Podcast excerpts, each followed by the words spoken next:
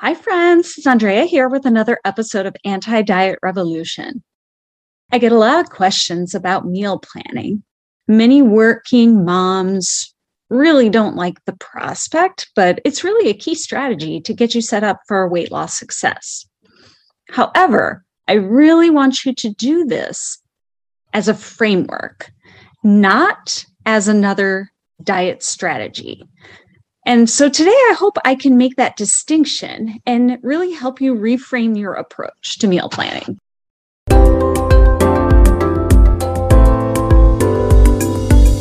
Welcome to Anti Diet Revolution, the source for your weekly dose of non dieting approach to weight loss and improved health.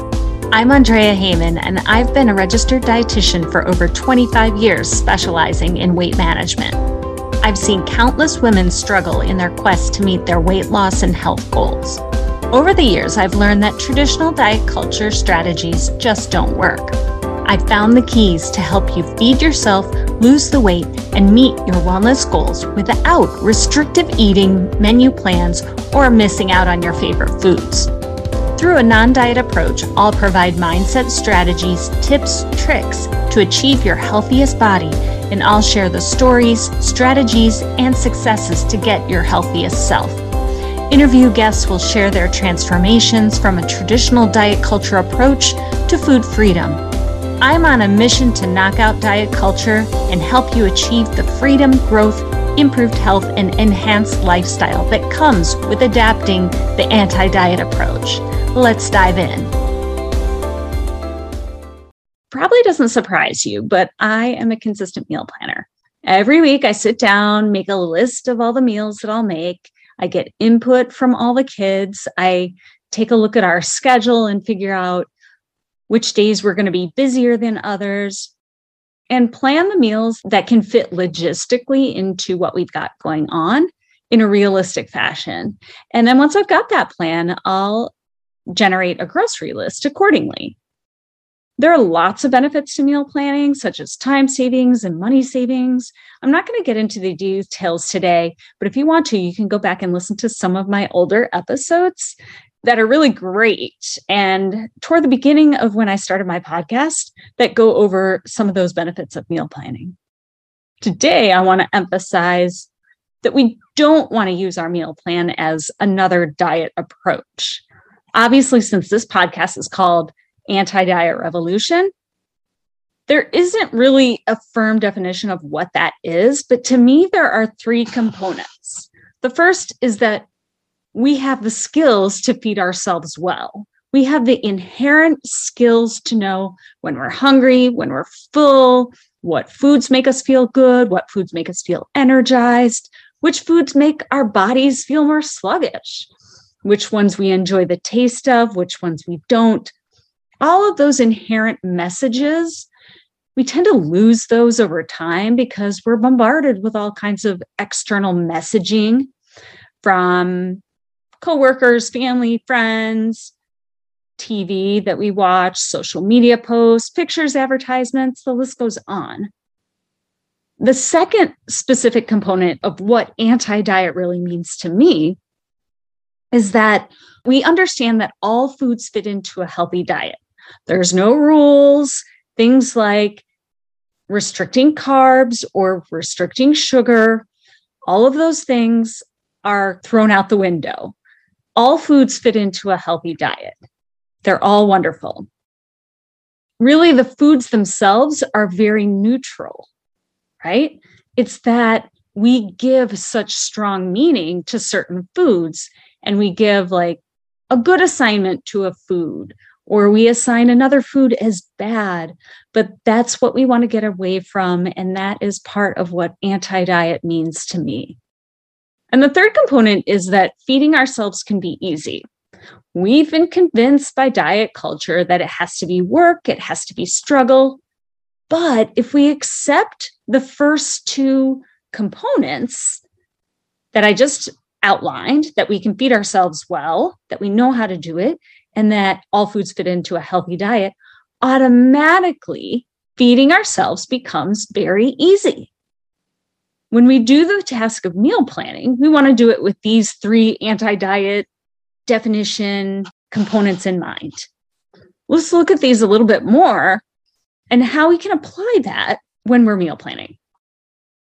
All right. So, when I first tell people to create a meal plan, a good place to start is by assessing what foods are available in your house already, whether it's in the pantry or the freezer, what things need to be used up. Keeping that anti diet components in mind, we should avoid manipulating the choices because we don't think it fits into a healthy plan. For example, if you have a box of pasta in the pantry that you'd like to use, automatically, many of us working, career minded mothers will tell us that, oh, I shouldn't have that because it has too many carbs. Or you might think that eh, that's not a good choice because it's fattening. Those thoughts are consistent with food rules and restrictions that diet culture has drilled into us. It's important to note that these stories that we tell ourselves are complicated and they're very involved. But when we cut those stories out, we'll realize that selecting the meals to prepare is much simpler and a heck of a lot easier than we thought, which is part of the anti diet definition. Instead, we want to be more productive and maybe we'll make that pasta dish and find a way to pair it with some lean proteins that we know our bodies really enjoy and feel really good when we eat and help us feel overall healthy and energized. Once we find a recipe that fits the bill, add that to your weekly meal plan. Now, if you're like me, you're not going to select meals that only use up the ingredients that you already have in your home. You're going to want some of your favorite dishes or some of your kids' favorite dishes too. And that is fantastic. You should be including and enjoying those foods on a regular basis because that is part of listening to your inherent cues of how to feed yourself well. Some moms get stuck because they think there's a right or a wrong way to meal plan. And that's really absolutely not the case. And in fact, this right or wrong mentality is more diet culture messaging. You know, all the this is a good food, this is a bad food. We get stuck in that mentality and it ends up carrying over to the task of making a meal plan. If you are feeling stuck, take a deep breath, trust yourself that you know what you are doing. And if it doesn't work or no one in your house enjoyed the meal that you made, that is useful information. You would then know not to make that meal for the household again. And there are plenty more opportunities to make a different option in the future because we eat every day. Remember, you don't have to be wedded to that meal plan. Things come up in the course of a week that cause us to change our minds or change our original option. That's okay. And these variations should be expected. We're not a failure if we don't follow the meal plan to a T.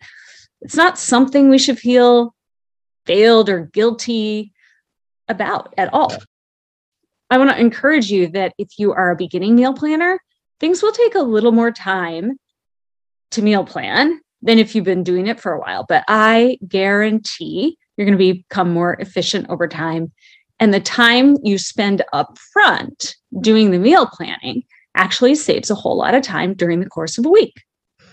If you're a more seasoned meal planner, then take the anti diet approaches and infuse them into how you're doing your meal planning.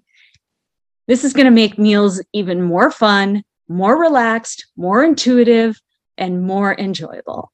Until next time, take care.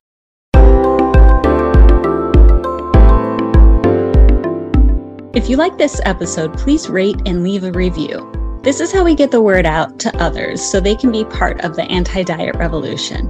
I read every review I receive and use that to push out more episodes that are helping you. Thanks for joining me today. Talk to you next week.